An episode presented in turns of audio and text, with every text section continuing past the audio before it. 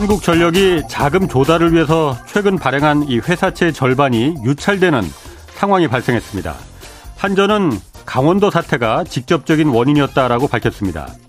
정부가 지급을 보증하는 이런 초우량 등급인 한전의 회사채가 이 지경인데 지금 일반 기업들 회사채는 시장에서 누가 거들떠 보지도 않습니다.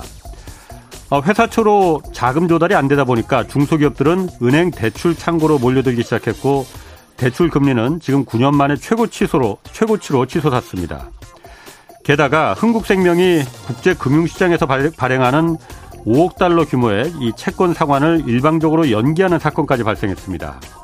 당연히 국제 금융시장에선 한국 기업이 발행하는 회사채를 이제 믿지 못하게 되면서 채권 가격은 폭락하기 시작했고 이제 국내뿐 아니라 해외에서의 이 채권 발행도 힘들게 됐습니다. 그런데 우리 기재부와 금융당국이 이 흥국생명이 상환 연기하려는 걸 미리 알고 있었지만은 이게 흥국생명의 문제라 그냥 용인해줬다 이렇게 밝혔습니다. 강원도 사태 발생 초기에도 추경호 부총리는 강원도가 대응하면 되는 뭐 그렇게 큰 문제 아니라고 말했다가 결국 200조 원을 투입해야 할 정도로 일이 커졌습니다. 당연한 얘기지만 국가가 할 일을 해야만 민생이 지켜집니다. 네, 경제와 정의를 다듬는 홍반장, 저는 KBS 기자 홍사원입니다. 홍사원의 경제쇼 출발하겠습니다. 유튜브 오늘도 함께 갑시다. 대한민국 경제 오디션 내가 경제스타 K 여러분 경제가 어려워서 힘드시죠? 그래서 준비했습니다. 대한민국 경제 오디션 내가 경제스타 K 힘든 경제 상황을 이겨낸 감동 스토리 우리 가정의 특별한 경제 교육법, 슬기로운 투자 아이디어, 경제와 관련된 이야기라면 모두 모두 환영합니다. 총 상금 6천만 원을 준비했습니다. 자세한 내용은 홍사원의 경제쇼 홈페이지를 참고하세요. 이 프로그램은 당신의 투자의 길을 춤추게 하는 새로운 투자 플랫폼 탱고픽에서 함께합니다.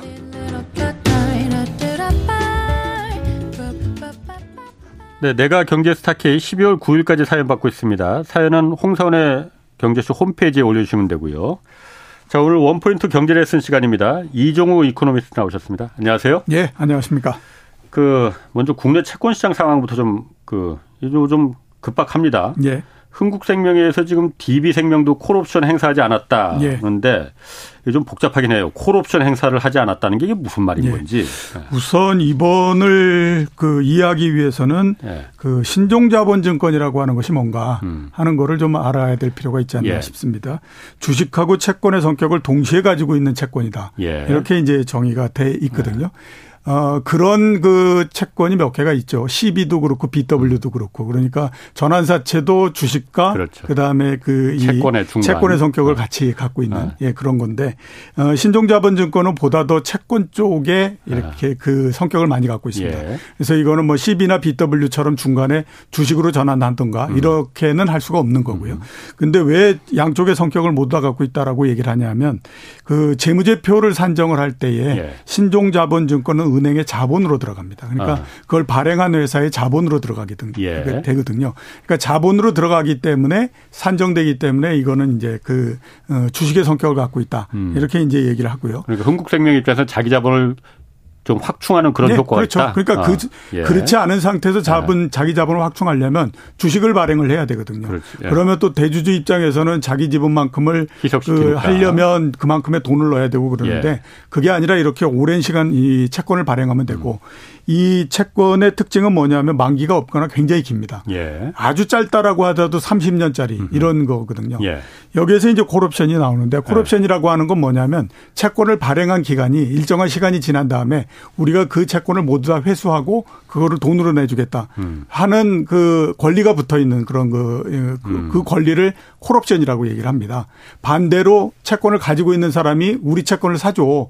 라고 얘기하면 그건 이제 풋옵션이 되는 거고요. 예. 그래서 예. 이제 이번 같은 경우가 콜옵션인데 이 신종자본증권이 일반적인 형태는 30년 만기인데요. 예. 그 중에 대략 보면 한 5년 정도가 지났을 음. 때에 예, 콜옵션을 행사해 가지고 발행했던 거를 모두 다 이렇게 회수해 드리고 음. 이러는 것이 일반적인 형태입니다. 그렇죠. 뭐내 예. 돈이 30년 동안 묶여 있으면 예, 그렇죠. 불안하니까. 그렇죠. 예, 예. 아. 그렇기 때문에 이게 30년짜리 채권이지만 예. 실질적으로 보면 5년짜리 채권 정도인 거죠. 거죠. 계속 예. 5년만 아. 되면 이제 아. 그, 그 옵션을 행사해 가지고 걷어들이고 다시 탕환해 준다 이거죠. 예, 그렇죠. 아. 이렇게 된 건데 예. 이번 같은 경우에는 그렇게 5년 지났을 때에 예. 사들여서 상환해 주고 이걸 안 하겠다라고 얘기를 한 겁니다. 아. 그리고 이거를 이제 그 안 하고 뭐 시간이 지나서 한다든가 아니면 6개월 후에 다시 한다든가 예. 이렇게 해서 하지 않겠다라고 얘기를 했기 때문에 이게 예. 이제 문제가 생겼다 이렇게 이제 볼 수가 있는 거죠. 그 채권을 산 사람들은 이번에 5년 지났으니까 아, 이번에 그러면은 내가 내 돈 다시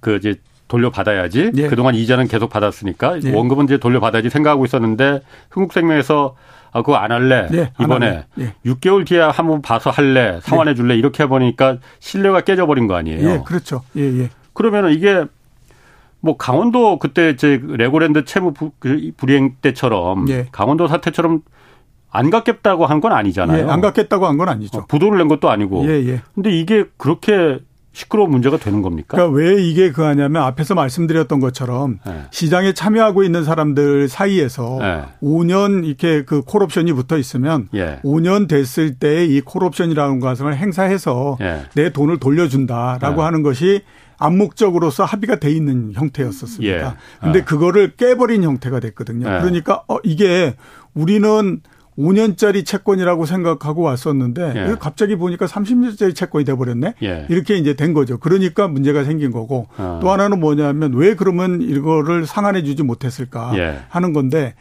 이제 가장 큰 부분들이 이게 발행을 해가지고 새로 이렇게 이제 해서 이걸 상환하기, 상환하기 위해서 새로 발행을 한다라고 했을 때그 예. 그 발행을 하는 채권을 인수해 갈 사람이 없게 된 없는 거죠. 어. 그러니까 아 이게 이게 이 신용 경색이 굉장히 빡빡하고 네. 신용이 굉장히 빡빡하고 해가지고 저쪽에 문제가 있구나라는 예. 이제 생각을 하게 된 거죠. 그러면서 이게 이제 상당히 문제가 됐던 그런 음. 부분들입니다. 이게 지금 보면 콜옵션이 행사가 안 된 건데요. 예. 아시는 것처럼 콜옵션이 행사가 안 된 유일한 경우가 그 전에는 2009년도에 우리금융 밖에 없었거든요. 예. 그리고 그 이후에는 계속해서 콜옵션이 행사가 됐어요.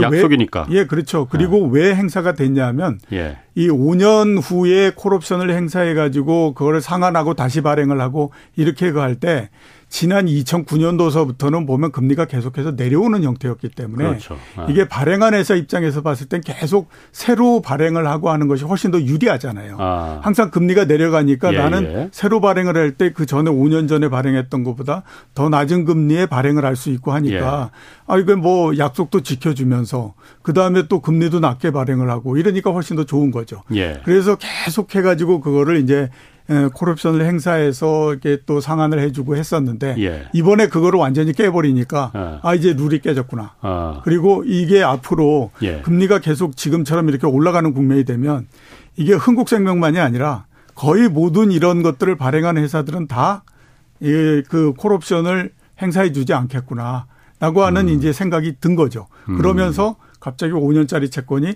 어 이제 30년짜리 아니면 아예 영구채가 돼버리고 뭐 이런 형태가 됐네 이렇게 된 거죠. 그러니까 그 강원도 사태 때는 국내 채권 시장에 얼어붙은 거잖아요. 그 국내 그 얘기였었으니까. 그래서 국내에서 회사채를 발행해봤자 지금 서로 믿지 못하니까는 저거 떼일 수도 있어. 정부가 네. 지금 보증하는 것도 지금 안 갚겠다고 들어놓았는데 네. 일반 회사들을 어떻게 믿어라고 해서 국내 자금 시장이 꽁꽁 얼어붙은 거잖아요. 그런데 이거는 국내가 아니고 해외 금융 시장이잖아요. 국제 금융 시장에서 예, 그렇죠. 달러로다가 표기해서 5억 달러를 5천억 원을 이제 발행한 거잖아요. 예. 근데 그래서 정부에서도 가급적이면 좀 여유가 있건 그런 공사나 신용 등급이 좋은 데는 국내 채권 발행하지 말고 예. 해외에다 좀 발행해라. 예. 그래서 국내 시장을 좀 숨통 좀 트이게 음. 라고 했는데 음. 이 흥국생명 사태가 딱 이렇게 터지면은 다른 해외 국제 이제 큰 손들이 예. 한국산 한국에서 발행하는 뭐 채권. 그 채권을 사주겠느냐. 예. 실제로 지금 안 사준다면서 가격이 막 폭락하고 있다면서 그러니까. 그렇죠. 이번 같은 경우에 우선 한번 보게 되면요. 흥국생명 같은 경우가 말씀하셨던 것처럼 5억 달러 예. 빌렸거든요. 예. 어, 제일 처음에 빌릴 때 조건은 금리가 4.7, 4.47% 예. 만기 30년이었는데요. 아. 이번에 이제 그 콜옵션 행사 안 하고 예. 했기 때문에 가격이 그 이후에 굉장히 많이 떨어졌습니다. 아. 흥국생명 같은 경우가 지난달 말에 이그 어, 옵션 행사 뭐 이거에 대해서 결정하기 전에 예. 그때의 100달러짜리가 대략 보면 99.7달러 정도 했었거든요. 그게 나흘 후에 그러니까 예. 콜옵션을 행사하지 않겠다라고 예. 발표하고 나흘 정도 지났을 때 가격이 72달러까지 떨어졌습니다. 그러니까 나흘 사이에 가격이 27.6% 하락을 해버린 거예요. 그 흥국생명의 그 채권 예, 그렇죠. 가격이 흥국생명의 그 문제가 된 채권이 그 떨어지는 이유는 야 저기 혹시 그러면 떼일 수도 있어 이러니까 막 싸게 팔아버리는 거예요 그러면은 그 일단 약속을 안 지켰던 그 부분이 아. 있고요 그 다음에 저대로 가다 보면 네. 저거 뭐 문제 있는 거 아니야? 그 다음에 또 아. 과연 이거 상환할 수 있겠어? 그 다음에 또 롤오버 할 수 있겠어? 이런 생각들 을 음. 하니까 이제 그걸 한 거고요. 온갖 의심이 다 드는 예, 그렇죠. 거군요. 그 다음에 이제 그 다른 또 해외에다가 신종자본증권을 발행을 했던 회사들도 있거든요. 예. 동양생명 같은 경우가 83달러가 52달러가 됐고요. 예. 그 다음에 신한금융지주가 96달러에서 88달러가 됐고 마찬가지로 우리 우리은행도 어 87달러에서 77달러로 됐고 네. 이렇게 됐거든요. 그러니까 계속해서 신종자본증권 해외에다 발행했던 거의 가격이 떨어지고 있는 상태입니다. 이게 이렇게 굉장히 큰 폭으로 떨어지고 하는 거는요. 신종 자본증권이라고 하는 것이 이렇게 많이 거래가 되고 그러지는 않아요. 예. 그러니까 뭐어그 5억 달러 발행을 했다라고 하더라도 그거를 가지고 있는 회사들이 그렇게 많지가 않거든요. 아. 해외에서 예. 뭐한 회사에서 1억 달러씩 갖고 있게 되면 다섯 개 회사 이렇게 되는데 그 회사들 입장에서 봤을 때는 생각지도 않은 일이 벌어진 거잖아요. 아. 그러면 내가 내가 가지고 있는 1억 달러를 누군가가 한테 팔으려고 하는데 예. 다른 데도 다 알고 있으니까 그거를 네. 받으려고 하는 기관이 없는 거죠. 아. 그러면 그거를 받게 만들기 위해서는 가격을 계속해서 낮춰야 되는 거잖아요. 덤핑으로. 예. 어. 많은 회사들이 그러니까 이거를 갖고 있는 회사들도 많고 각 앞으로 살려고 하는 회사들도 많고 그러면 가격이 어느 정도 떨어지면 그래 우리가 살게 뭐 이렇게 하면서 나올 수 있는데 예. 가지고 있는 회사도 몇 개 안 되고 살려고 하는 회사도 몇 개 안 되면 그 다음에는 이건 완전 바이어스 마켓이 되는 거잖아요. 음. 그러니까 가격이 충분히 내려가서 어마어마하게 떨어져서 헐값으로. 그래 우리가 봤을 때 그래도 네. 부도는 날 것 같지 않은데 예. 이건 뭐 그래서 아까 해서 한번 몸 걸어보지 예. 이렇게 할 때 이제 살 수 있는 거거든요. 그렇게 되니까 가격 굉장히 많이 떨어지는 거고요. 예. 똑같이 이제 해외 그 기체하고 하는 부분들 보면 지금 우선 뭐 한전 이렇게 그 해외 기체하라 이렇게 예. 얘기를 했지만 예. 어뭐 우리 지금 국내에서도 한전이 완전히 다 소화가 안 되는 입장이니까 예, 예. 해외에서도 마찬가지로 그렇게 모두 다 해소가 된다든가 그렇게는 보기가 어렵죠. 예. 그런 기준에서 한번 보면 예. 우리나라 정부가 발행하는 국채는 당연히 아마 해소가 그 이렇게 음, 그, 그 매각이 되거나 이렇게 예. 될 거고 예. 기업 측면에서 봤을 때는 뭐 삼성전자, 현대차 이런 정도가 발행한다라고 하면 모르겠는데 그 이해는 굉장히 좀 어렵다라고 봐야 될 것 같고 예. 그다음에 또 뭐 삼성전자가 발행하는 회사채 이런 것들도 예. 어 금리 굉장히 높게 줘야 되고 예. 이런 형태가 되는 거죠. 아. 그러면은 지금 이게 그 신종 자본증권 하니까 이게 말이 어려운데 그냥 일종의 채권이잖아요. 그러니까 예, 채권이라고 그렇죠. 생각하면 예, 예. 되잖아요. 예. 그러면은 아까 말씀하신 대로 흥국생명이 그 이렇게 터트리면서 다른 이제 그 이 국내 기업들이 발행한 해외에 발행하는 국제금융시장에 발행하는 자금 조달하려고 발행한 거예요. 예, 그렇죠. 그것도 지금 다 안 팔리고 지금 헐값에 막 뚝뚝 떨어지고 있다는 예, 거잖아요. 그러면은 우리나라 기업들이 발행한 이 채권만 그렇게 떨어지는 거예요? 아니면 다른 뭐 일본이나 미국이나 다른 나라들이 발행한 채권들도 같이 떨어지는 겁니까? 일단 금리가 올라가기 때문에 네. 그만큼은 모든 나라들의 채권이 다 내려간다고 봐야 어. 되는 거죠. 그러니까 예. 국채도 마찬가지로 금리가 예. 올라가기 때문에 예. 가격이 떨어지는 떨어지는데. 거니까 그만큼은 떨어진다라고 봐야 예. 되는데 아까 말씀드렸던 것처럼 27% 하락하고 하는 건 금리가 올라가기 때문만은 아니라고 봐야 되니까 예. 이뭐 국가 전, 전체적이나 그다음에 또 예. 세계적으로 금리가 올라가는 그 부분만큼에다가 플러스 알파 돼서 음. 그 발행한 회사의 신용도가 떨어지기 때문에 이렇게 되는 거잖아요. 음. 그러니까 그 부분만큼이 문제가 되는데 그 부분이 굉장히 크게 지금 진행이 되고 있다. 음. 그러니까 한국에서 발행한 거는 저거 지금 요 흥국생명도 지금 저희 그 전례 없이 좀 포기해 버렸는데 예. 다른 기업도 한국 기업들은 일단은 피하는 게 낫겠어. 예. 이렇게 네. 생각을 한다 이거죠. 네, 그렇습니다. 이게 왜 이렇게 되냐면요.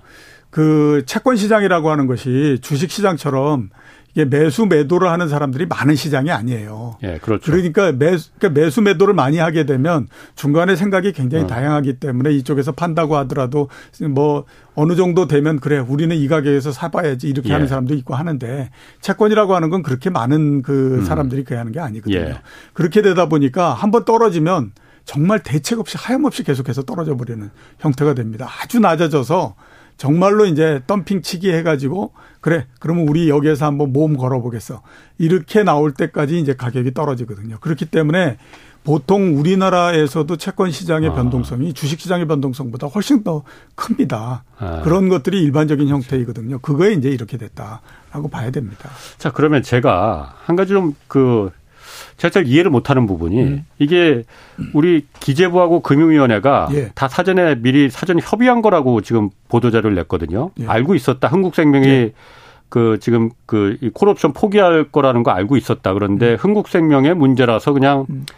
어 용인해 줬다라는 예. 거예요. 예. 그런데 어 이게 어쨌든 흥국생명만의 문제가 아니고 흥국생명 음. 입장에서는 예. 이게 5년 전에 4% 금리로 발행했던 게 그때 또 환율도 1,200원에 발행했는데 네. 지금 환율도 1,400원이 넘어섰잖아요. 그리고 어 새로 그걸 갖다가 차원하려면은 보니까는 모으려다 보니까 투자자들이 한 8%는 요구하다 보니까 네. 야 금리도 두 배나 올려줘야 되고 환율도 지금 이렇게 1,300원 이상 올랐는데 네. 이럴려면 그냥 콜옵션 안 하는 게 더 낫겠다. 그리고 가상금 뭐뭐 뭐 일종의 책임 가상금리라고 하나? 2%만 예, 예. 더 얹어줘서 연기시키는 거라면서요. 예, 예. 흥국생명 입장에서는 그렇게 하는 게 기업 입장에서는 낫다고 어, 볼 수도 있을 것 같아요. 예, 예. 그런데 금융위원회나 기재부에서는 그렇게 되면은 강원도 사태에서 그 2천억 원이 지금 200조로 막을 사태가 됐듯이 예. 흥국생명이 신뢰를 갖다가 여기서 깨버리면은 한국 기업 전체가 문제가 된다는 걸 몰랐습니까 그러면은?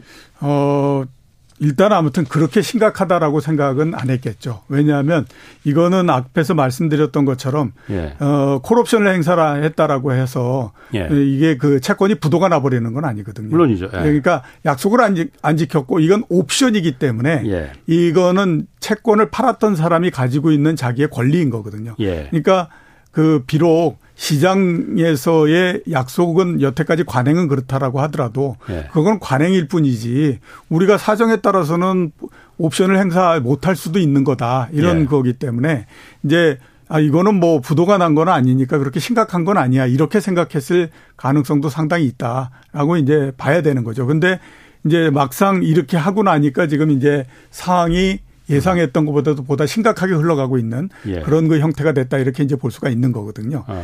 이게 이제 문제가 뭐냐면 우선 현재로서는 우리나라의 어지간한 금융기관이든지 뭐든지 해외에서 이제 앞으로 상당 기간에 걸쳐서 똑같은 형태는 하기가 음. 굉장히 좀 어려워진 거잖아요. 그러니까 신종자본증권을 새로 발행해갖고 누구한테 그 이게 인수를 시키고 이러는 건 어려워진 형태가 된 거고. 사줄 사람이 없다 이거죠. 예, 그렇죠. 아. 문제는 뭐냐면 국내도 똑같은 형태이거든요. 그렇지, 국내도 신종자본증권을 발행을 했는데 네. 그거 역시 마찬가지로 5년 지나면은 콜 이걸 행사해야 되잖아요. 예. 근데 똑같이 행사를 뭐 못할 가능성이 굉장히 높거든요. 예. 그렇게 되면 국내에서도 똑같은 일이 또 벌어지는 형태가 아, 아. 되는 거죠. 예. 그러니까 이게 문제가 될 수밖에 없는데 그래서 지금 이제 그 많이들 생각하는 게 흥국생명이 왜 이렇게 콜 옵션을 예. 행사를 안 했을까라고 하는 부분들입니다. 예. 그거는 여러 가지 그이이 경우가 있는데 우선 보면 앞에서 말씀하셨던 것처럼 새로 발행을 하게 되면요. 음. 그 5년 만기 미국 그 국채에다가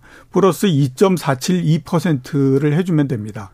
그러면 그게 지금 미국의 5년물 그 국채 수익률이 4.1%니까 대략 보면 6.5% 정도의 네. 발행을 해야 되는 거거든요. 네. 근데 그거를 그렇게 이 콜옵션을 행사 안 하고 그냥 이제 행사해가지고 음. 상환을 한다라고 했을 땐 새로 발행을 해야 되잖아요. 음. 근데 새로 발행을 하게 되면 우선 발행을 할 때에 그거를 인수할 사람이 있을지 없을지 잘 모릅니다. 예. 그 다음에 네. 새로 인수, 할 사람이 있다고 하더라도 금리는 지금 연장을 하는 것보다도 훨씬 더 높게 올라간다라고 봐야 되겠죠. 한 8%라고 네, 좀 얘기는 나오고 있어요. 되는 거죠. 네. 그러니까 그런 측면에서 봤을 땐 굉장히 불리하고 네. 만약에 이거를 콜옵션을 행사했는데 문제는 뭐냐면 새로 이 발행하는 쪽을 구하지 못한다라고 하면 방법은 딱 하나뿐이 없잖아요. 그 흥국생명이 내부에 가지고 있는 돈을 가지고 그거를 상환해 주는 것밖에 음. 없지 않습니까? 예. 그렇게 되면 문제가 뭐냐면 보험회사들은 영업을 하기 위해서 일정하게 어느 정도 준비금을 갖고 있어야 되거든요. 그렇죠. 예. 그거가 이게 굉장히 없어져 버리는 형태가 되죠. 예. 그러면 당장에 어, 흥국생명은 영업을 하기도 굉장히 어렵고 예. 그다음에 이렇게 되기 때문에 그 선택을 하기 굉장히 어려워진 그런 형태가 돼서 이렇게 됐다라고 봐야 되는 거죠. 아니 그래서 제가 이해를 못하는 부분은 그러니까 이해를 못 제가 과문해서 그런지 몰라도 흥국생명 입장에서는 당연히 6%면 그냥 콜옵션 포기하고 신뢰 약속을 우리가 깨긴 하지만은 음. 6%에 막을 수 있으면은 금리를 8% 줘야 되는데 예. 이거보다는 우리 흥국생명 기업 입장에서 이게 낫다 예. 판단할 수 있습니다. 그렇죠. 예, 예. 당연히 그래서 그걸 금융이나 기재부하고 다 상의해서 예. 우리 이렇게 하려는데 그런데 나중에 좀 문제가 이게 평지 풍파를 일으킬 수도 있는데 음. 우리 그래도 흥국생명이 좀 먼저 살아야 되니까 이렇게 예. 가겠습니다 했을 수 있을 것 같아요. 그런데 기재부 기재부나 지금 금융위원회나 금융당국에서 이런 거 막기 위해서 강원도 사태 난 이후에 급하게 지금 50조 원 플러스 알파에서 채권 안정 펀드 조성하고 이런 또 다른 이제 그 파문을 일으키지 않기 위해서 그 급한 회사채 같은 거 사주고 예. 이러려고 그 모은 거잖아요. 예, 그렇죠. 이런 데 쓰라고 그거 모은 거 아니에요? 어, 이런, 이거하고는 조금 그 성격이 다르다라고 봐야 되죠. 그러니까 그거는 어떻게 생각하면 음. 그, 이, 이 회사채를 지금 이제 시중에 있는 거라든지 예. 아니면 발행을 하는 거든지 이렇게 돼서 그 그게 뭐 만기가 됐을 때 잘 안 된다든가 이런 거를 위해서 쓰라고 하는 거고 예. 이거는 어떻게 보게 되면 그러니까 이제 채권을 발행한 회사가 가지고 있는 옵션을 예. 행사하느냐 마느냐 하는 거잖아요. 예. 그러니까 말씀드렸던 것처럼 만기가 된 것도 아니고 부도가 난 것도 아니기 때문에 음. 이거는 그런 형태로서 그 채권 안정 그 펀드가 들어와 가지고 이거를 해결해 주거나 그러는 그럴 수 있는 성격이 아니기 때문에 그거하고는 맞지 않다라고 봐야 되는 거죠. 음, 그게 또 그러니까 용도가 용도가 예, 다르다 용도가 이거죠? 달라요. 예, 어. 예, 예. 이 어쨌든 이렇게 그거는 국내용이고 예. 이거는 해외에서 발생한 거니까. 예. 그리고 발, 예. 국내에서 똑같이 신종자본증권을 발행을 해서 예. 만약에 30년이 만기가 됐다. 아하. 그게 이제 올해 뭐 12월 31일 날 30년이 만기가 됐는데 그, 아. 그, 저 금융기관이 돈이 없어서 그걸 해결 못 하겠다. 그러면 그때는 채권 안정 기금이나 펀드가 그걸 예. 해결할 수가 있죠. 예. 근데 그게 아니라 12월 31일 날 이거를 옵션을 행사하느냐 마느냐 음. 하는 건데 옵션을 행사했을 때에 안 들어 그 새로 이거를 사줄 수 있는 기관들이 만기는 그러니까 아니니까 예, 그게 그게 없을 가능성이 있으니까 그러면 이거를 우리가 아. 인수해 주겠다. 이거는 지금 만든 성격하고는 맞지 않아서 그걸 하기가 굉장히 어렵죠. 아니 만기는 아니더라도 실질적인 사실상의 시장에서 다 통용되는 만기가 5년을 만기라고 본다면은 예, 예. 그게 만기 아니 그래서 그걸 만약 깬다면은 예. 강원도 때처럼 또 다시 약속을 어기는 거라서 예. 전체 금융시장을 파고로 몰아갈 수 있다. 예. 그럼 그 돈 기껏 모아놓은 거 그때 써야 되는 거 아닌가 그 생각이 그, 그렇기 어. 때문에 말씀드렸던 것처럼 하나는 옵션이고 하나는 완전히 만기가 되기 때문에 옵션은 그거를 행사하지 않는다고 하더라도 부도가 나지 않는 거고요. 네. 만기가 된 거를 해결 못하면 그건 부도가 나기 때문에 그 부도가 나는 부분들을 하는 거지 행사하는 거를 쪽을 그 도와주거나 그러기는 어렵다라고 봐야 돼요. 아, 그러면 흥국생명은 이거 만기 옵션 이제 그 5년 옵션 콜 옵션 이거 우리 안 할래 하는 걸 예. 그냥 하면 되지 못하는 금융위원회 하고 뭐 기재부는 불러서 왜 상의를 하고 그럽니까 그러면은? 아 아마 이제 그 아까 말씀드렸던 것처럼 2009년도 이해는 첫 사례니까 네. 본인들도 이거를 어떻게 해야 되는지 하는 거 그다음에 그거를 이제 통보하고 예. 하는 것들을 했다라고 봐야 되는 거죠. 그리고 그러니까 예, 우리가 이거를 콜 옵션을 행사하지 않을 겁니다라고 예. 하는 거를 통보를 한 거고요. 예. 그다음에 이제 기재부나 이런 데서는 그거를 듣고 예. 그다음에 아 이게 뭐 어떤 영향이 있겠구나라고 하는 걸 판단해야 되는데 예. 아 앞에서 계속 말씀드렸던 것처럼 이건 옵션이기 때문에 예. 큰 문제가 되겠어라고 생각을 했다 했다라고 봐야 되는 음. 거죠. 거기서 예. 실기가 있었을 그렇죠. 이렇게 심각하게 문제가 발생할 거다라고는 그 당시에는 그렇게 심각하게는 생각하지 않았을 것 같다라고 볼 수가 있는 거죠. 아니 강원도 사태도 그때 그래서 그 추경호 장관이 미국에 가서 있을 때 이 강원도 사태 초기에 네. 레고랜드 이거 채무 불이행 사태 보고 받았을 때 그 강원도가 해결해야 될 문제지 무슨 중앙 정부가 나서냐. 그거는 네. 별 문제 아니다라고 했다가 결국은 지금 일이 커져서 지금 50조 원은 그 투입한다고 했다가 또 그거 갖고도 안 되니까 민간 은행들 또 손목 비틀어서 지금 93조 원을 더 투입해야 된다는 2천억짜리가 지금 200조가 돼버린 거잖아요. 네, 예, 그렇죠. 아 이게 모를 수가 있나 뭐 싶은데 몰랐다고 하니 뭐 그건 뭐 그렇게 넘어가겠습니다. 예. 그러면 이게 아, 흥국생명 사태에서 지금 흥국생명에서 지금 끝나는 건지 예. 제가 얘기 들어보니까 내년 초에 하나생명이 지금 10억 달러짜리가 지금 돌아온다면서 예, 콜옵션 예, 만기가 예. 그럼 그거는 어떻게 되는 건지 현재로서 봤을 때는 지금의 상태가 계속된다라고 예. 보게 되면요. 그 하나생명이 그거를 해결할 수 있을 만큼의 돈이 없으면 예. 당연히 이번처럼 또 그 콜옵션 행사 안 하고 예. 그렇게 해서 그걸 자동적으로 6개월 연장해서 이렇게 예. 간다라고 봐야 되죠. 그래서 지금 이 그 국내 채권 시장에서 예. 어, 이게 뭐 신종 자본주가 이런 거 만기 돌아오고, 아니 그 콜옵션 행사 일자 돌아오고 이러잖아요. 예. 과거 같은 경우에는 콜옵션이 행사된다라고 생각하기 때문에 그랬었는데 지금은 보면 한 달 후 20 며칠 후에 이게 만기가 되는 것, 이게 예. 콜옵션 행사 일자가 있는 게 있거든요. 예. 그거 행사 안 될 거라고 당연히 생각하고 막 내다 팔고 지금 난리가 아닌 그 형태입니다. 제가 만약에 해외 투자자, 기관 투자자 입장이라면은 자, 이번에 흥국생명이 5억 달러짜리가 돌려줘야 되는데 안 돌려준다고 했어. 네. 그럼 내가 돈 급한 사, 급한 투자자들도 있을 거 아니에요. 네. 그럼 어 이게 뭐야 이렇게 생각했을 거예요. 네. 그런데 보니까는 한국에 지금 한화생명이 당장 몇 달 뒤에 이번엔 두 배가 더 큰 10억 달러짜리가 콜옵션 길이 도래하는데 10억 달러면 1조 얼마입니까? 1조 지금이 2천억이잖아요. 1조 4천억 원. 아, 1조 4천억이잖아요. 1조 4천억을 한화생명이 갖고 있을까? 저거 그러면은 어, 저거 더 위험, 더 안 갚을 것 같은데? 네. 그러면은 더더군다나 기관 투자, 외국의 기관 투자자, 제가 만약 그 입장이라면은 예. 한국 건 나 안 살래. 예. 저기는 지금 위험해. 이렇게 보지 않을까요, 그러면? 아, 당연히 그렇죠. 그렇게 되면 한국에서 비슷한 형태의 모든 채권들은 그, 이게 매매 안 하고 이렇게 돼버릴 수 밖에 없습니다. 그렇게 되기 때문에 아까 말씀드렸던 것처럼 가격이 계속해서 떨어져서 음. 나뭐 사흘, 나흘 사이에 막 20몇 퍼센트씩 하락하고 하는 것이 그래서 그런 거죠. 그러면은 지금 이 상황이 국내에서도 채권이 발행이 여의치가 않고 해외에서도 여의치가 않은 상태잖아요. 그럼 네. 돈이 돌지를 기업에서 돈이 돌아야만이 되는 건데 돌지를 않는 거잖아요. 네.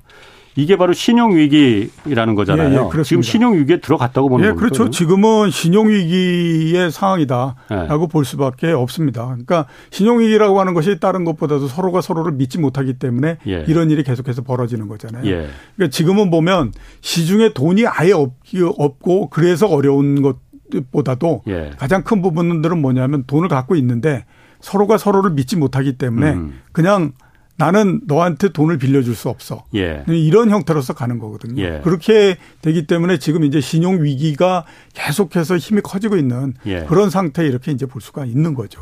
그럼 지금 신용 위기에 한국이 들어섰다고 다른 나라들은 괜찮습니까 그러면? 아직까지 이제 뭐 그 나라별로서 굉장히 아. 그 차이가 많이 나는데 예. 어, 미국이나 일본이나 이런 데는 지금 뭐 이렇게 심각한 신용 위기나 이런 아. 것들이 그렇게 크지는 않죠. 약속을 깨지는 않았으니까. 예, 그렇죠. 그 다음에 또 신용에 대한 위기가 얼마만큼, 그 다음에 리스크를 얼마만큼 크게 보느냐 하는 것들은 예. 그러니까 이런 거 있지 않습니까? 뭐 어, 회사채 뭐 B, B, B 등급하고 아. 국채 사이의 스프레 이그 차이가 차이? 얼마큼 벌어지느냐 예. 뭐 이런 것들로 봐서 이제 그걸 하는 건데 예. 우리나라 같은 경우는 상당폭 벌어지는 형태인데 미국은 그렇게 아주 어마어마하게 두드러지게 벌어지고 예. 이러는 것들은 아니거든요. 예. 그렇기 때문에 우리나라가 상, 상대적으로 상당히 심각하다라고 봐야 되고 다른 선진국들 음. 영국을 제외하고는 그렇게 굉장히 심각한 음. 상태나 이런 거는 아직 아니라고 봐야 되죠. 그럼 이 신용 위기가 뭐 사실 걱정하는 건다 그겁니다. 예. 이 신용위가 더 돈이 돌질 않아서 서로 예. 믿질 못해서 어, 내 돈 이거 떼일 수 있으니까 이거는 그냥 빌려주지 말아야 돼. 음. 투자하지 말아야 돼 하면은 예. 이 금융위기 그 다음에 음. 더 가서 뭐 97년 IMF 때처럼 외환위기 이런 식으로 번질 가능성이 있는 건지. 예, 그렇죠. 예. 그러니까 있는 거예요? 예, 있죠. 신용위기라고 하는 것이 예. 보면 발생하는 시점이 어떤 다른 위기가 발생하기 그 전에 전조로서 발생하는 경우도 있고요. 예. 그다음에 또 어떤 위기에서 큰 위기가 하나 좀 지나가고 난 다음에 상당히 오랜 시간 동안에 걸쳐서 예. 또 신용 위기가 계속해서 되는 경우도 있고 예. 경우도 있고 막 이런 경우가 이제 되게 많거든요. 예. 근데 지금의 형태를 보면 이제 그런 형 그 이게 아 상당히 좀 그 안 좋은 형태다라고 볼 수가 있는 게 이런 형태로서 계속 간다라고 하면 한번 생각해 보시면 이런 그림이 나오지 않습니까? 이제 기업들 같은 경우에 아주 우리나라의 대기업 이런 거를 제외하고 중소기업이나 이런 데는 예. 돈을 구할 수가 없잖아요. 예. 그러면 은행으로 가야 되죠. 예. 근데 은행이나 이런 데에서는 뭐 한도를 열어주거나 이런 것들 크게 하기가 어려우니까 음. 그러면 그런 회사들이 잘못하면 시간이 지나면서 부도가 나거나 예. 이런 형태가 되잖아요. 음. 그 다음에 이제 그거를 막기 위해서 제2금융권으로 넘어가서 저축은행이나 뭐 이런 데로서 가야 되잖아요. 예. 근데 지금 저축은행이 가지고 있는 또 가장 큰 문제가 뭐냐면 예금을 안 해요. 저축은행에다가. 왜냐하면 저축은행이 위험하다라고 사람들이 그렇지. 생각하니까 네. 이거 저축은행에다가 별로 그렇게 이제 예금을 많이 하거나 이러지 않거든요. 이자 많이 준다고 해도. 예, 예. 이자 많이 준다고 하더라도 안 하는 거죠. 네. 그러니까 하는 한도가 그 예금 보험 들을 들수 있는 5천만 원 한도 내에서만 하니까. 예. 그러면 저축은행 입장에서 봤을 때는 예금을 안 하니까 대출해 줄 수가 없는 거잖아요. 예. 그렇게 되다 보면 기업들이 부도가 나는 형태가 되는 거고 예. 그 부도가 쌓이다 보면 그다음에 제2금융권서부터 안 좋아지는 형태가 예. 되고 그렇게 되다 보면 그게 나중에 규모가 굉장히 커지면 금융위기가 발생하든 뭐가 되든 이런 형태가 되는 예. 거잖아요. 예. 그러니까 지금이 이제 그런 형태로 해서 상당히 좀그 음. 좋지 않은 그런 그림이 지금 계속되고 있는 그런 형태인 거거든요.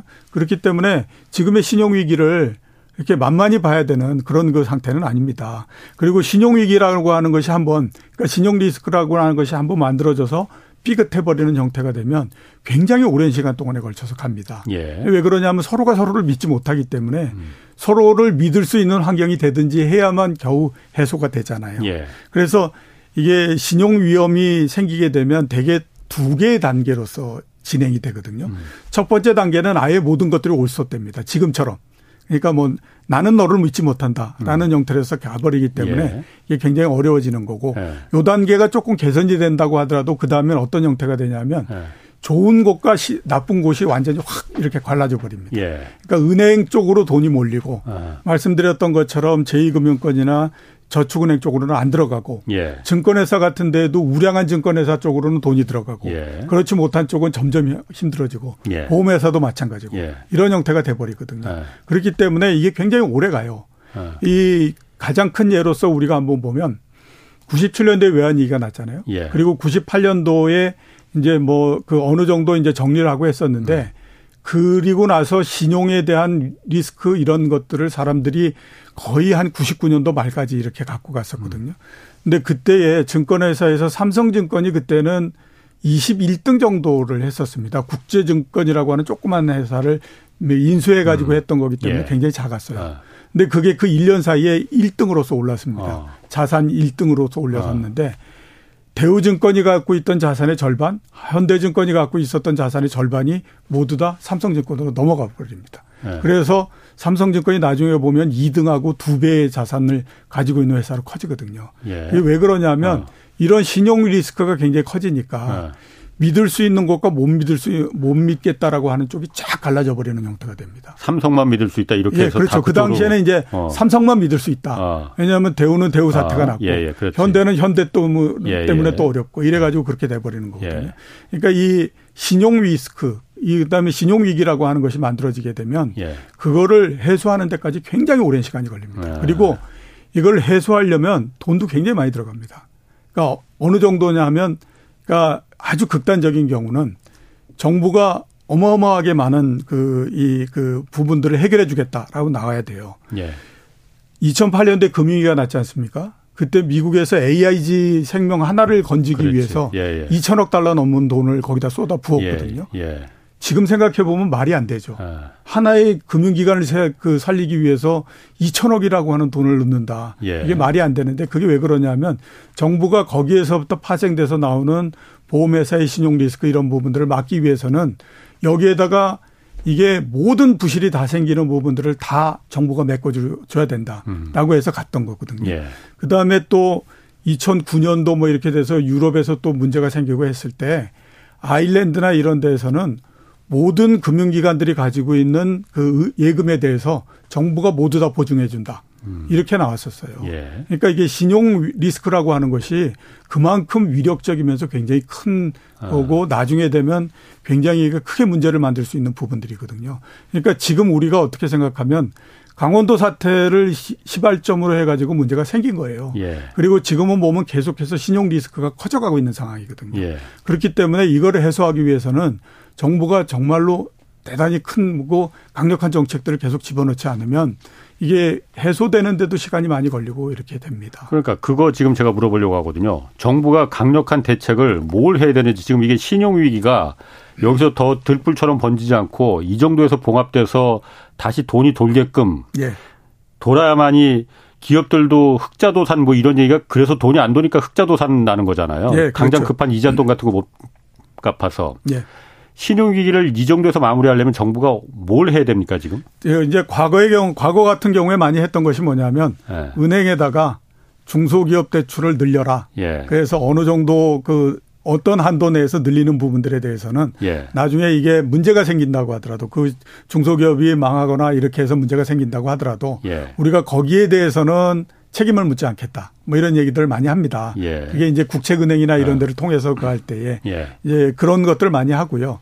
그 다음에 이제 또 뭐냐면 문제가 되는 것이 회사채 부분에서 문제가 되는 것이 삼성전자의 회사채가 문제가 되는 건 아니잖아요. 그렇죠. 그러니까 뭐 어, 그 코스닥 기업이나 이런 데처럼 회사채는 발행할 수 있으나 인수를 하려고 하는 데가 거의 없고 뭐 이렇게 되는 게 문제가 예. 되잖아요. 이제 그래서 그거를 위한 그런 회사들만을 위한 그 기금이나 이런 것들을 조성을 합니다. 아. 그래가지고 뭐, 뭐한 20조, 30조 조성을 해서 한 100개, 천, 뭐 500개 막 이렇게 투자를 하는 거죠. 이, 조그만하게 잘라서. 그러다 보면 그 중에서 망하는 회사도 있고 흥하는 음, 회사도 그 있고 뭐 이렇게 하는데 뭐한 10분의 1 정도가 망한다고 하더라도 그 금리가 다른 데보다도 높으니까 예. 나머지 가지고 그걸 이제 메꿔 가지고 하고 뭐 이렇게 합니다. 그래서 그런 이제 기금이나 이런 것들도 만들고요. 그게 지금 그 채권 안정 펀드가 그런 역할을 하는 근데 이제 지금은 네. 그렇게 타켓을 만든 거는 아니고 그렇지. 예. 시장 전체가 기능이 움직일 수 있도록 하는 예. 거잖아요. 근데 시장의 기능이 움직이는 것과 중소기업의 음. 회사채가 인수가 되고 어떻게 하는 거하고는 또 별개의 문제잖아요. 중소기업 그러니까 회사채는 지금 위험해서 안 살고. 예, 그렇죠. 그러니까 네. 뭐 그래가지고 A등급이나 이런 데 회사채 인수해서 해준다. 예. 그래서 음. 지금으로 우리가 뭐 따지게 되면 무슨 뭐 카드 회사든지 이런 거 은행 계열 카드 회사들 그 회사채 인수해준다. 그거하고 코스닥에 있는 회사들이 발행한 그 회사채하고 이거는 별개 문제거든요. 그렇죠. 예. 그러니까 카드채 인수한다고 아. 해서 이게 원활이 되는 건 아니니까. 그러니까 아. 그것만을 위해서 타켓을 만들고 이런 형태의 정책을 옛날에 굉장히 많이 했었죠. 어쨌든 지금 우리 금융당국도 매우 지금 그 지금 어 한가한 상태 아닌 것 같습니다. 아, 한가한 상태 아니죠. 어, 지금 굉장히 네. 모든 방면으로 신용의 리스크가 계속해서 확대돼 가고 있는 상태니까요. 그러게. 자, 그러면은 또 별, 이와 별개로 지금 투자자들 입장에서 개인 투자자들 입장에서 네. 지금 채권 금리가 굉장히 높아졌잖아요. 네. 채권 가격 떨어지고 그러다 보니까 이때가 지금 채권 투자하면은 굉장히 큰 수익을 거둘 수 있다. 음. 이런 기사들하고 뭐 커뮤니티 이런 데 많이 보이더라고요. 예, 예. 어, 물론 떼일 염려도 좀 있으니까는 그 불안하긴 하겠지만 어떻습니까? 예. 제, 어. 그 말씀하신 대로 예. 어, 뭐 지금이 채권 투자라고 하는 데서 적기인 거는 맞습니다. 예. 그거는 부인할 수가 없거든요. 예. 왜냐하면 금리도 상당히 높고 예. 그 다음에 또 지금은 뭐 이렇다 저렇다 해서 리스크 때문에 많이 얘기하고 뭐 이렇게 하지만 어 한전채라든가 예. 내지는 뭐 이런 그 공기업 채권이라든가 예. 이런 것들은 그렇게 뭐 쉽게 부도가 나거나 이러는 것들은 아니고요. 그 다음에 또 회사채로 넘어간다고 하더라도 AA 이런 정도가 되면 그 회사들은 굉장히 우량하거든요. 예. 제가 몇 번 말씀드렸지만 채권 시장에서 기업을 보는 그 이 관점과 주식 시장에서 기업을 음, 보는 관점은 음. 원래 똑같아야 되는 거죠. 예. 왜냐하면 똑같은 회사를 가지고 보는 거니까. 예. 근데 채권 시장에서 AA 등급 정도면 주식 시장에서는 굉장히 우량한 회사라고들 많이 얘기를 합니다. 아, 예. 그러니까 그런 회사들은 물론 지금 이제 뭐 전체적으로 신용이 경색돼서 그하지만 시간이 지나서 신용 경색이라고 하는 것이 어느 정도 풀리면 예. 제일 먼저 어느 정도는 제자리를 잡아간다라고 봐야 되거든요. 예. 근데 그런 채권들이 지금 보면 6.5% 7% 이렇게 하니까 지금에서 제가 했을 때는 봤을 때는 한다고 하더라도 별 문제는 없다라고 봅니다. 음. 그 금융위기가 나고 예. 한 8개월 정도 지나서 이제 세상이 조금 안정이 되고 했을 때 그때에도 예. 우리나라의 외환은행이 발행한 채권이 10%를 넘었었어요. 국내에서. 어. 근데 그 이후에 보면 뭐 예. 이건 생각도 할수 없는 야 어떻게 외환은행이 망한다고 어. 사람들이 생각을 하고 그렇지. 10%씩 막 이렇게 어. 그 채권을 가했지 이렇게 가거든요. 지금도 보면 지금의 리스크를 지나서 이렇게 해 보면 이제 국가가 발행한 뭐 그 공 이 국가에 관련한 예. 그 공사채라든가 아니면 굉장히 신용도 높은 그 회사채라든가 은행이 발행한 채권이라든가 음. 이런 것들은 시간이 지나서 보면 야 그때의 그 채권이 7%를 넘었어 음. 이런 얘기를 하기 때문에 음. 지금 정도에선 제가 봤을 때 괜찮다라고 봅니다. 그렇군요. 자, 그 지금 어쨌든 채권 시장 불안하고 또 강원도 이 사태 이 나면서 제일 고민이 커진 게 지금 한국은행일 것 같아요. 당장 24일 날 기준금리 결정해야 되잖아요. 네, 그렇죠. 미국은 얼마 전에 이제 올렸고 그래서 한국하고 한국은 기준금리가 3%인데 미국은 4% 1% 포인트나 더 높아졌어요. 이 예. 미국이. 네. 한국은행 같은 경우에 금리를 24일 날 아, 이거 올긴 올려야 될 텐데 얼마나 올려야 될까? 예. 고민이 클 텐데 어, 떻게 보십니까? 일단 센터장님은 얼마나 올려야 된다고 생각하세요? 어, 우선 이제 시장에서는 예. 두 개의 견해가 지금 팽팽하게 맞서고 있습니다. 하나는 0.5%, 예. 또 하나는 0.25%. 예. 0.5%를 올릴 거다라고 생각하는 사람들의 논리는 야 말씀하셨던 것처럼 지금도 1%인데 0.25% 올리고 12월 달에 미국이 0.5%로 올리면 1.25%가 되는데 그러면 너무 많이 벌어지지 않냐. 그러면 환율도 문제가 될 거고 그렇죠. 그다음에 연준이 이렇게 올릴 때 따라서 올리면 예. 그때는 한국은행의 리스크가 적어. 그러니까 0.5%를 올릴 거야. 음흠. 이런 생각을 하고 있는 거고요. 예. 그다음에 0.25% 얘기하는 쪽에서는 지금 채권 시장을 비롯해서 이 금융 시장이 이 난리인데 예. 여기에다 0.5%를 어떻게 올려? 아. 그거 하고 두 번째는 보면 그 토요일 일요일 때에 소액 대출해 주고 그다음에 뭐 이런 얘기 많이 하지 않았습니까? 그러니까 우리나라 정책이 지금 보면 한쪽에서는 금리나 이런 것들을 통해서 계속 이렇게 쪼그는 형태지만 예. 또 반대쪽에서는 그 금융시장의 리스크가 있기 때문에 계속해서 풀어주는 형태거든요. 예. 20조를 조성하고 은행에다가 뭐 또 해가지고 음. 뭐 90몇 조 내놔라 이렇게 하는 것도 그렇지. 다 그렇게 하는 거니까. 예. 근데 이게 정책이 한쪽에서는 쪼고 한쪽에서는 이렇게 하고 하는 할 수가 없으니 예. 정책의 스탠스 측면에서 이번에는 0.25%를 할 거다. 예. 그리고 만약에 더 올려야 된다라고 하면 그건 기간을 더 연장을 해가지고 가는 거지. 예. 이제 이런 얘기를 하고 있거든요. 아하, 그렇기 예. 때문에 어그 0.0.25% 이런 얘기를 합니다. 어. 저는 예. 49대 51로 예. 0.25가 아닐까. 어, 그러니까 지난번에 나오셨을 때도 0.25% 올리는 게 맞다고 하셨었어요. 예, 예, 그렇죠. 어. 왜냐하면 뭐 물론 뭐 미국이 금리를 0.5% 예. 인상하고 뭐 어쩌고 저쩌고 하는 거 다 좋은데 일단 우리는 지금 금융시장이 굉장히 문제이기 때문에 예. 이게 좀 문제다라고 봐야 되고요. 예. 그 다음에 두 번째는 뭐냐면 미국은 물가 상승률이 8%입니다. 예. 우리는 5%거든요. 예. 그러니까 상대적으로 우리는 좀 여유가 있다라고 예. 이제 보는 거죠. 예. 그런 측면에서 봤을 때는 어 이게 뭐 그 저기 그 한 0.25% 해도 된다라고 봐야 되고 그 다음에 이제 목표 금리 이번에 이제 금리를 올리면서 맨 마지막에 그 어느 정도 될까가 음. 하는 목표 금리가 우리는 현재 그 한국은행에서 내부적으로 설정하고 하는 것이 3.5%입니다. 예. 그러면 0.25, 0.25 올리면 3.5% 되잖아요.